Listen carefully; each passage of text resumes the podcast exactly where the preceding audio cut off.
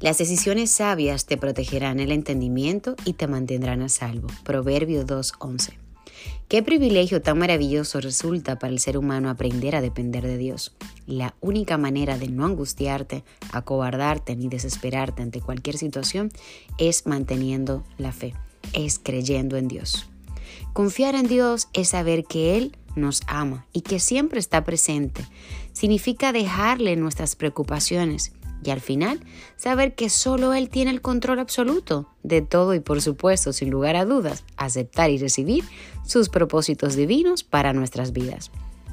Esa es la razón para relacionarnos con Jesús todos los días de nuestra vida por medio de la oración. Cualquier intento humano sin la sabiduría que proviene de Dios es infructuoso y sin sentido. Dios es el que tiene el control del mapa de nuestra vida.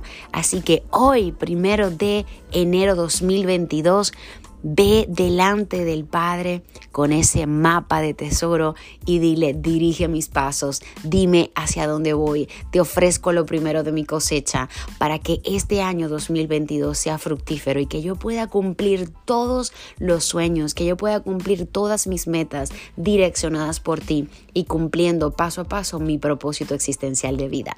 Así que hoy celebramos un nuevo comienzo, un nuevo año lleno de múltiples oportunidades Feliz año 2022.